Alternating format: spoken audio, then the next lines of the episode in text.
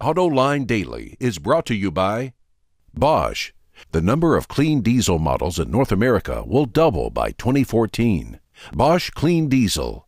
Good, clean, fun. Bridgestone. Your journey, our passion. Dow Automotive Systems. Improving durability and increasing design flexibility with Betamate structural adhesives at dowbetamate.com. And by the 2013 Hyundai Sonata. Learn more at HyundaiSonata.com.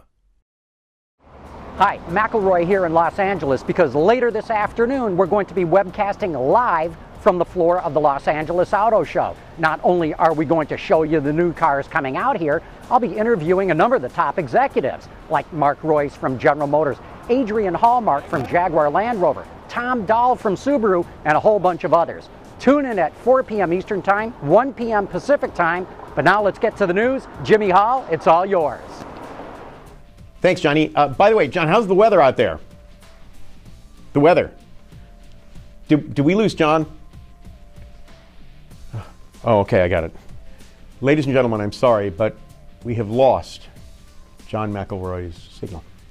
Anyway, hi, and welcome to another episode of Autoline Daily. It's Wednesday, the 28th of November, and as John said, I am Jim Hall from 2953 Analytics, only that evil brother of mine gets away with calling me Jimmy.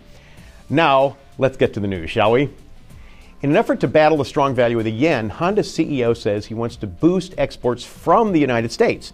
According to the Wall Street Journal, last year the company exported 55,000 units from North America, and they said they could raise that to as many as 200,000 thanks to increased capacity at its plants and a new factory in Mexico. The move is part of a broader effort to shift production out of Japan. Exports from its home country account for just 28% of Honda's global sales. Diesel powered cars are starting to catch on in the United States now. According to a new study from the Diesel Technology Forum, clean diesel sales are up over 25% through October of this year. That's around 104,000 units so far. While it's still a small fraction of the total market, the forum forecasts that number of diesels in the U.S. will nearly double in the next year and a half. And by the end of the decade, diesel sales in North America are expected to reach over 900,000 units. We shall see. Ram Truck is sort of launching a new subdivision called Ram Commercial. It'll focus on the growing commercial truck market that's been dominated heretofore by Ford and General Motors. The new division will offer a full line of industrial strength vans and trucks that'll have the tradesman trim level available on every model. The lineup will consist of current vehicles like the Ram 1500 Tradesman and the Ram CV Tradesman cargo van, but it'll offer an all new full size van called the Ram ProMaster Tradesman based on the Fiat Ducato. The van will be significantly redesigned with familiar Ram truck styling cues and it'll offer features and powertrains that are really preferred by North American customers. Ford introduced the Fiesta ST to the American market yesterday. The ST will have a 1.6 liter EcoBoost engine that produces an estimated 197 horsepower and 214 foot pounds of torque. This is going to put cars like the Mini Cooper S and Chevy Sonic RS in its crosshairs. It'll also offer a precision sport tune suspension, upgraded four wheel disc brake system, electric power steering, and a six speed manual transmission. The Fiesta ST will go on sale late next year. Coming up next, my thoughts on the state of electric vehicles. Why? Because plants need water to grow. Because baseball's played in the summer. Oxygen and hydrogen. Because I forgot to get a receipt. Why? Why not? Why? Why don't you go ask your dad? Do Sonata drivers know something you don't? The Sonata from Hyundai. Thanks to the California ZEV mandate and the EU CO2 requirements, electric vehicles, pretty serious electric vehicles, are here. To be sure, the business case for most of these products is flimsier than a Laura Scudder's potato chip and easier to see through than a piece of onion skin, but they are here nonetheless. And for this petrol head, one of the biggest problems is that there isn't a single one of them that's styled to reflect the radical change that powers it. The Coda 4 sedan is probably the best example of what looks to be a regular compact sedan. A 20 year old compact sedan with a grille that looks too small. I know it is a converted car. It's what I refer to as an expedient electric. That's a regular IC product repurposed for electric propulsion. And it's not the only one. Two of the better expedient electrics, the Ford Focus Electric and the Chevy Spark EV, are differentiated from their longer range petroleum stoked variants by their grills. Their grills. Why do these cars even have grills? The thermal loads from an electric vehicle drive system are vastly lower than that of an IC production system. Even if you've got water cooled battery pack and inverter, it's still a fraction of what you need with a gas engine. It's crazy. Now, the Nissan Leaf has a large fill up charge port door you'd expect a grill on any other five door C Class hatchback. Now, it's a dedicated electric, so this is the kind of stuff you'd expect.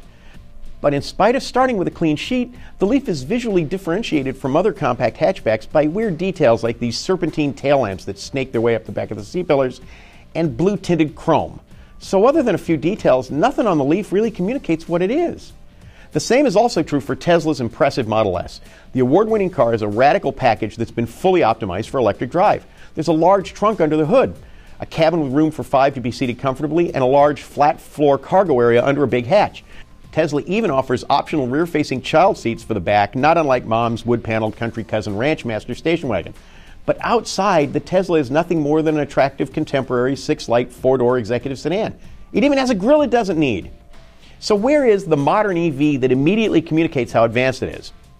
Today at the LA Auto Show, BMW will pull the wraps off its upcoming i3 Megacity EV. When I first looked at the photos, I thought, ah, this is it. This car's the one. It'll communicate how advanced it is at just a glance. Then I saw the nose of the car. There, in front of Dr. Engineer Reithofer, God, and everybody else, are the much loved, and in this case, totally unnecessary, twin kidneys that comprise BMW's frontal identity. I just don't get it. Do something new. But enough of my rant here.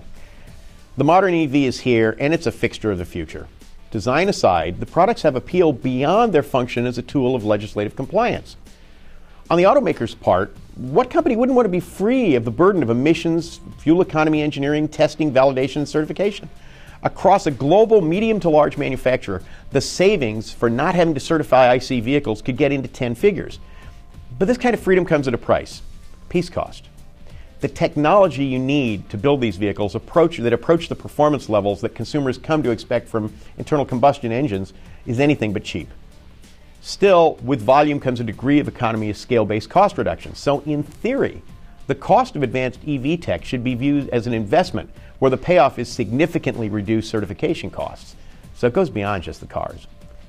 I just wish somebody would do an EV as tomorrow's car rather than just hide some significant technology under some insignificant sheet metal.